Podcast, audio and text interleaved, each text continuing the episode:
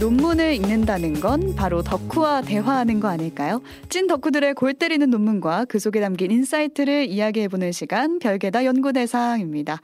오늘의 덕질 대상은 바로 보이스피싱인데요. 오늘 저와 함께 이 얘기 나눠주실 문화평론가 손희정 박사 나와 계세요. 안녕하세요. 네, 안녕하세요. 네, 오늘 주제가 무섭기도 하고 두렵기도 한 보이스피싱 얘기인데 제 주변에서도 당했다는 얘기가 요즘에도 들려오고 있거든요. 네, 혹시 그렇습니다. 주변에서 뭐 당했다는 얘기도 들으셨나요? 네, 그 저는 사실 없는데 너무 음. 다행히도 주변에서 굉장히 똑똑하고 일 잘하는 친구가 음. 보이스피싱 피해를 입어서 아 이게 나라고 뭐 피해갈 수 있는 게 아닌 거구나. 음. 좀이 범죄를 잘 이해할 수 있어야겠다 사회적으로도 이런 생각을 하게 하죠. 네. 음. 그러니까 지금 없어진지 않은 사람도 있을 것 같아요. 보이스피싱 범죄가 2006년에 처음 발생을 했거든요. 네, 그러니까 굉장히 오랫동안 우리 사회에 있었던 건데 그렇죠. 17년 동안 뭐 대책도 나오고 단속도 나가고 했는데 여전히 피해가 줄지 않고 있다고 하더라고요. 뭐 수법들이 점점 정교화되는 부분도 있는 것 음. 같고요. 근데 이게 이제 우리 SNS 같은 거 보면 아 피싱범이 전화를 걸었는데 내가 이렇게 재치 있게 응대했어. 뭐 이런 어. 식의 이제 에피소드들이 공유되면서 맞아요, 맞아요. 굉장히 피해가기 쉬운 어떤 일, 어, 뭐 별거 아닌 범죄처럼 느껴지게 된 부분이 있는데 여전히 피해액은 6천억에서 7천억에 아. 달하는 엄청난 규모이고요. 우습게 봐서는 안 된다. 음. 음, 싶습니다. 네, 그런 상황에서 오늘 살펴볼 논문이 경희대학교 김세롬 석사가 쓴 보이스 피싱범들의 담화 전략을 분석한 논문이거든요. 예, 제가 듣기로는 이 연구자가 범죄 언어학을 전공하신 분이라고 하더라고요. 그래서 봐봤더니 저는 보면서 어떤 생각이 들었냐면은 OPIc이나 TOEIC Speaking 볼 때 우리 template 있잖아요. 네. 모범 답안 이렇게 질문을 하면 이렇게 말하세요. 음. 그리고 어떤 것부터 말하세요. 자기 소개는 이렇게 하세요. 다 template이 있는데 마치 범죄자판 template을 본 듯한 그런 느낌이 들었거든요. 그러니까 이걸 논문을 보니까 그 담화 전략을 분석한 걸 보니까 아 보이스 피싱범에게는 정답이 있구나 뭐 이런 음. 생각을 좀 하기도 했고요. 저는 이 논문을 읽으면서는 굉장히 재미있게 봤었던 보이스라는 영화가 떠오르기도 했어요. 네. 이게 변요한 김무열 배우가 주연을 했던 작품인데요. 이게 이제 보이스피싱 범죄 조직을 소탕하는 전직 형사에 대한 이야기예요. 근데 영화가 거의 보이스피싱에 대한 개몽 영화 수준이었고 음. 이 영화를 보면서 제가 느낀 건 감독 감독들이 이 피싱 범죄, 그러니까 금융 사기에 대해서 얼마나 분노하고 있는지 음. 그리고 이 피해자들을 얼마나 위로하고 싶어 싶어 하는지 이런 이렇게 진정성 같은 걸 좀 느낄 수 있어서 음. 그게 굉장히 흥미로웠던 작품인데 제가 이 논문을 읽으면서 보이스를 보면서 느꼈었던 그 진정성을 오. 느낄 수 있었거든요. 진정성이라면 어떤 부분일까요? 그러니까 이- 이게 어떤 범죄인지 알려서 피해를 음. 막고 싶다, 예방하고 싶다, 여러분 같이 제대로 알아봅시다 음. 이런 제안을 하는 것처럼 느껴져서 음. 네 굉장히 흥미롭고 또 감사하게 읽었습니다. 그리고 만약에 벌써 당한 분이 있더라면은 이 논문을 보시면 위로를 받으실 거라는 생각이 들었거든요. 왜냐면 이게 그냥 전화 한 통으로 되는 게 아니라 그 안에 수많은 전략이 있고 다 짜여진 각본이 있었다. 네. 거기에 무방비 상태로 나는 당했을 뿐이다. 음. 라고 위로를 주는 것 같기도 했어요. 그런 논문이었는데 이 논문에서 가장 인상적이었던 부분이 있으실까요? 저는 아 역시 보이스피싱은 언어를 통한 사기구나. 언어를 통한 사기. 그래서 아 인간은 언어적 존재구나라는 걸 좀 확인할 수 있었는데요. 보통 이제 보이스피싱 범죄에 대한 연구가 주로 법 제도적인 측면과 대응 방안 그리고 뭐 음. 피해 실태가 어떤가 등에 대한 이제 내용들이 많았었고요. 네. 전문가들 사이에서 이렇게 형식적인 측면만 보는 것으로는 충분하지 않고 사기 의 내용적인 측면 어떻게 속이는가를 음. 봐야 된다. 그래서 이걸 잘 이해하고 있어야 예방할 수 있다라고 음. 하는 문제식들이 좀 나오면서 뭐 예방 교육이라든가 예방 프로그램들을 개발하기 위해서 언어학적이고 음성학적인 연구들이 진행이 되기 시작한 것 같아요. 최근에. 어, 음성학적이요? 네, 그래서 뭐 보이스 피싱범이 어떤 톤으로 얘기하는가, 아. 어, 어떻게 빠르게 얘기하는가 뭐 이런 것들을 분석한 논문도 있더라고요. 근데 이 논문도 그런 흐름 중에 있는데 이 논문은 피싱범이 사람을 어떻게 속이는지 그 담화 전략을 분석하고 있고요. 그 높낮이를 연구한 음. 발화 형식 논문이랑 같이 붙여놓고 보니까 조금 더 어, 피싱범들의 수법에 대해서 이해를 할 수가 있더라고요. 예시를 한 가지만 말씀해 주실 수 있을까요? 그러니까 뭐 이런 것들이 있는데요. 요 논문을 보면 어떤 얘기가 나오냐면 음. 바라 전략 중에 제일 중요한 게 뭐냐면 검찰이라든가 경찰, 뭐 금융감독원 이런 식의 공공기관을 사칭하면서 자기의 위계를 딱 설정하면서 음. 내가 너보다 더 많이 알고 있고 음. 너는 이 사회에서 나보다 약자야. 그래서 내가 너를 도와줄 수 있거나 감옥에 보낼 수도 있어. 음. 이런 식으로 약간 겁박을 하는 이제 분위 기 같은 게 있는데 톤도 높고. 네 음성학적인 것들을 분석한 내용을 보니까 이 논문 같은 경우에는 검찰 사칭, 경찰 사칭 그리고 이제 대출을 권유한 이 세 가지 유형의 보이스피싱 범죄를 분석했는데 네. 검찰을 사칭할 때 높낮이가 굉장히 변화가 많고 오. 목소리가 매우 빠르다는 거예요. 오. 이렇게 속도가 그러니까 감정적인 방식으로 말을 하면서 사람을 다그친다는 거거든요. 네. 그러니까 이게 위계로 누르고 어, 이렇게 말투로 이제 사로잡고 이렇게 해서 빠져들게 되면 사실 여기서는 벗어날 수가 없게 되는 거죠. 그 위계에 눌리는 세대가 지금 20대인 것 같은데 요즘에 20대 이하의 젊은 층이 보이스 보이스피싱을 많이 당한다 이런 사례가 나오고 있어요. 네. 그러니까 그 젊은 층한테 접근을 해서 말 그대로 억압하고 뭐 위압적으로 음. 큰 소리를 내고 예의를 지켜라 뭐 이런 식으로 소리를 지르는 게 우리가 만든 영상에서도 나오곤 하거든요. 근데 보이스피싱을 이렇게 젊은 층이 당하는 이유가 특별히 있을까요? 그러니까 그렇게 내가 검찰이네, 경찰이네 음. 이렇게 권위 프레임을 만들어서 일단 접근을 하고 내가 당신의 정보를 알고 있어라고 음. 하는 개인 정보들을 이야기하니까 사실은 굉장히 겁을 먹게 될 수밖에 없는 그런 부분들이 있고요. 네네. 그러니까 그래서 이제 어 뭐라 그럴까요? 뭐 좀 약간 어떻게 대응을 좀 하려고 하면 음. 아 이거 진짜 검찰이세요? 믿어도 돼요? 또 우리가 오. 이제 보이스피싱 많이 들었으니까 이런 이렇게 응대를 하려고 하면 이제 화를 내기 시작한다는 그쵸. 거죠. 내가 검찰인데 지금 나를 의심해?라든가 뭐 당신 원숭이 띠지. 나도 원숭이 띠인데 내가 너보다 24사람 많아. 근데 나한테 이렇게 어, 나이도 많은 사람한테 대들어? 이런 식으로 이제 위압적으로 부는 어. 그 어떻게 보면 한국 사회의 위계 문화가 또 이 보이스피싱 사기 범죄에 들어가면서 의력을 발휘하게 되는 이런 부분들이 있는 거예요. 네, 그런 게 하나의 담화 전략이다라고 이 논문에서 분석을 하고 있는데 관련 영상을 한번 보고 가시죠. 통계에 따르면 20대 피해자의 50%가 당한 수법은 기관사칭형 보이스피싱. 20대가 많이 사용하는 커뮤니티에 들어가 보면 보이스피싱 피해를 호소하는 글을 자주 볼 수 있습니다. 신기한 건 이 사례들에서 놀랍도록 비슷한 점들이 발견된다는 건데요. 계속 윽박을 질러요. 그리고 전화를 못 끊게 합니다. 이성이 마비가 된다. 그렇게 생각하면 될 것 같고요. 의심할 시간이 주어지지 않습니다. 홀렸어요. 홀렸다. 진짜. 네, 시간 관계상 좀 짧게만 보여드렸는데 유, 음. 오뜨밀 유튜브 채널 가시면 full 버전으로 영상 보실 수 있고요. 방금 실제로 보이스 피싱범들의 음성도 앞부분에서 나오곤 하거든요. 지금은 음. 안 나왔는데 예의를 갖추라고 막 화를 낸다든지. 근데 전화를 받는 사람 입장에서는 무방비 상태니까 당할 수밖에 없는 조건이 되는 거예요. 근데 연구자는 보이스 피싱에서 보여지는 담화 전략에 focusing을 딱 둬서 분석을 해놨어요. 음.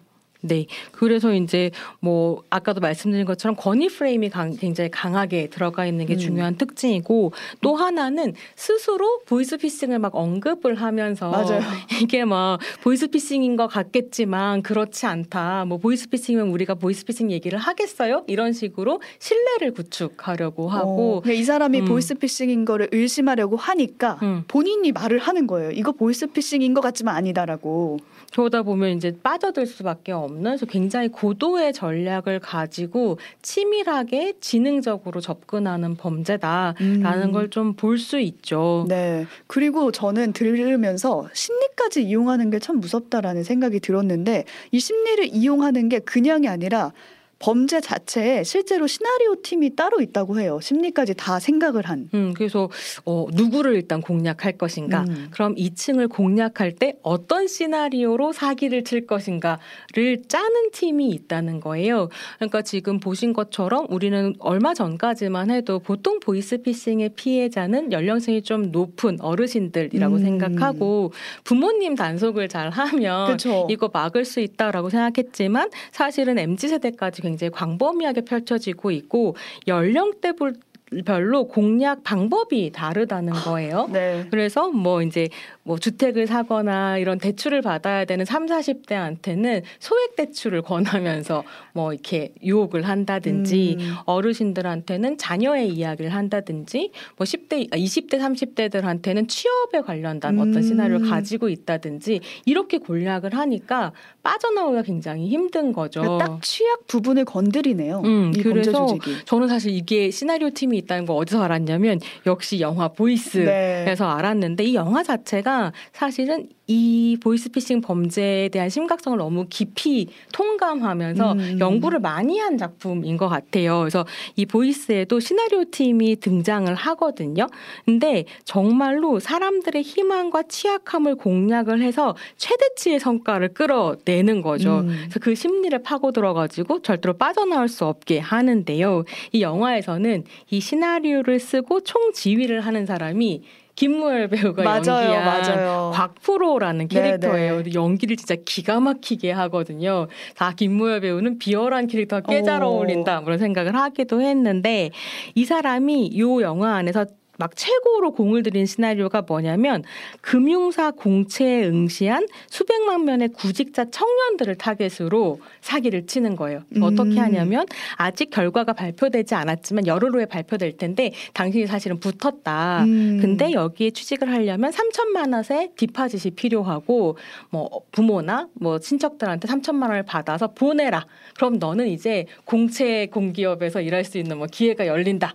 이렇게 하는 거죠. 근데 그거를 이제 멀리서 보면은 아, 말도 안 돼. 무슨 음. 디파짓이 필요해라고 할 수 있겠지만은 정말 취업을 오랫동안 준비했고 기다려왔고 혹은 그걸 바래왔던 가족들이 듣기에는 그래 3천만 해주면 되는구나라는 음. 생각을 하게 하는 거죠. 그리고 또 이게 실제로 한국에서 그런 식의 보증을 쓰는 그러니까 어. 친척들이 보증을 서주는 제도가 있었기 때문에 네. 또 어른들은 넘어간다는 거예요. 음. 3천만 원 넣어줘야지. 축하하니까. 음, 그래서 이게 청년의 희망과 꿈, 기대를 파먹는 범죄라는 게 너무 정말 화가 나는 부분이었는데 그때 곽프로가 이런 이야기를 해요.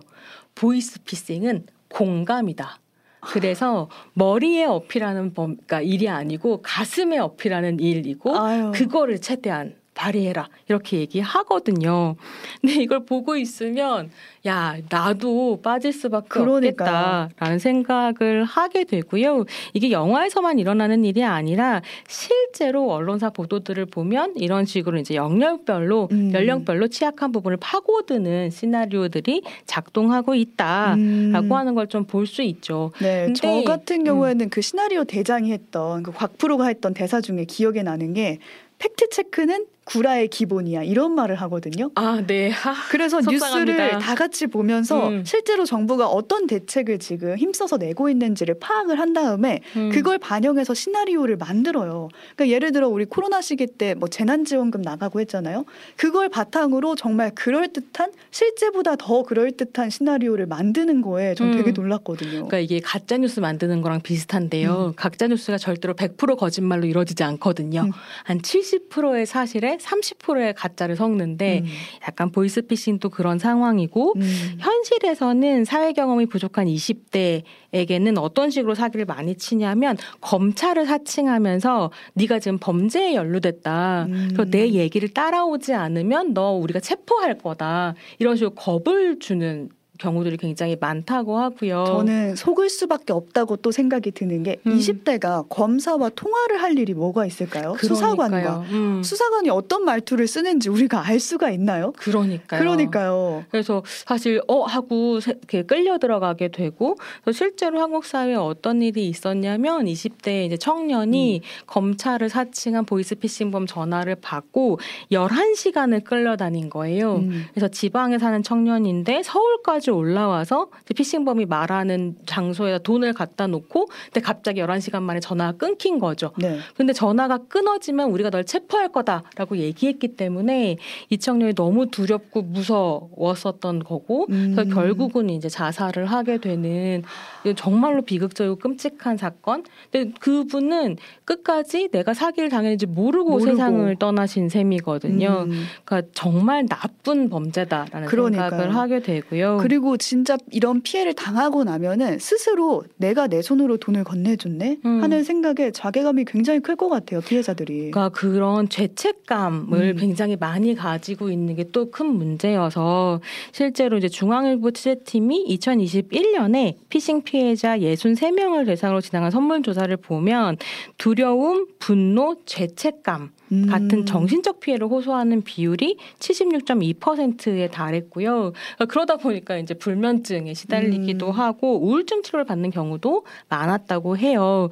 그리고 실제로 극단적인 선택을 생각해봤다는 답변도 6%를 어. 넘은 상황이어서요.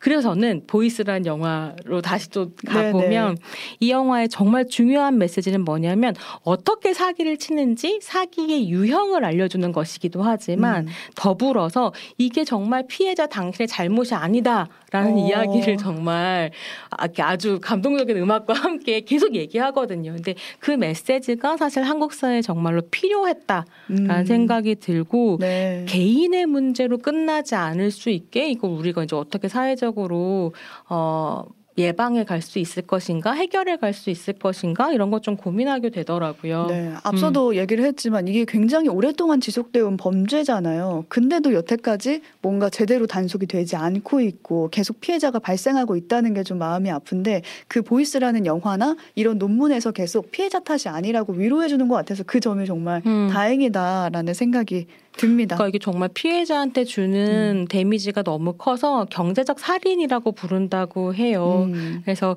아, 위로를 나누는 것도 사실 이 범죄를 해결하는 것만큼이나 필요하다라는 음. 생각을 좀 했습니다. 그리고 이게 지속이 되다 보면은 나중에는 누구도 믿을 수 없는 사회가 될 것 같아요. 그러니까요. 그러니까 논문들을 좀 보니까 어떤 이해가 나오냐면 이 한국 사회가 보이스피싱이 남긴 피해를 해결하고 극복하기 위해서 치러야 하는 음. 사회적 비용이 점점 커지고 있다는 거죠. 사회적 비용. 예, 그래서 우리가 이제 오늘 소개한 그 논문에서 얘기하고 있는 담화 전략을 봤을 때 일단 피셔들이 국가 공공기관을 사칭하잖아요. 그렇죠. 그리고 내가 당신을 위하는 존재다라는 걸 강조하거든요.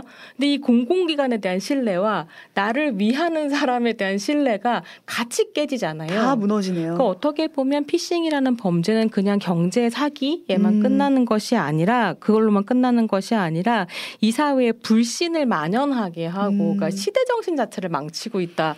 라는 생각이 들어서 뭐 어느 사기 범죄가 나쁘지 않겠느냐마는 음. 이게 또 이게 디지털이 점점 확장되고 우리가 너무 이제 이런 전화기 이런 거 많이 쓰니까 음. 너무 광범위한 범죄거든요. 그쵸. 접근성이 너무 쉽고 그래서 더 이제 고민하게 되는 거죠. 네. 음. 그 연구자가 이렇게 보이스피싱 범죄자와 담화를 분석하는 이유가 범죄 수법을 밝히는데 도움이 되길 바란다라는 입장이라고 하거든요. 정말 도움이 될까요? 짧게 이 말로 마무리를 해볼까요? 아, 그러니까 그 진심과 진정성을 믿는데 문제는 이건 것 같아요. 음. 보이스피싱 수법이 계속 개발되고 있어서 발전하고 있어서 이런 분석을 안 할 수도 없는데 이 분석으로 다 해결되진 않는다가 좀 가슴이 아프고요. 계속 나와야겠네요, 음, 연구가. 또 이제 deep voice 같은 새로운 테크놀로지로 인한 보이스 피싱도 확대되고 있어서 음. 다층적인 해결책 마련이 필요한 시점인 것 같습니다. 네. 저희도 뭔가 불신, 사회적 불신이라는 저는 그 키워드가 와닿는데 그걸 회복하려는 노력이 또 필요하지 않을까라는 생각도 듭니다. 여기까지 보이스피싱 담화 전략이라는 김세롬 석사의 논문으로 이야기 나눠봤습니다. 함께 해주신 손희정 박사와는 여기서 인사 나눌게요. 고맙습니다. 네, 감사합니다.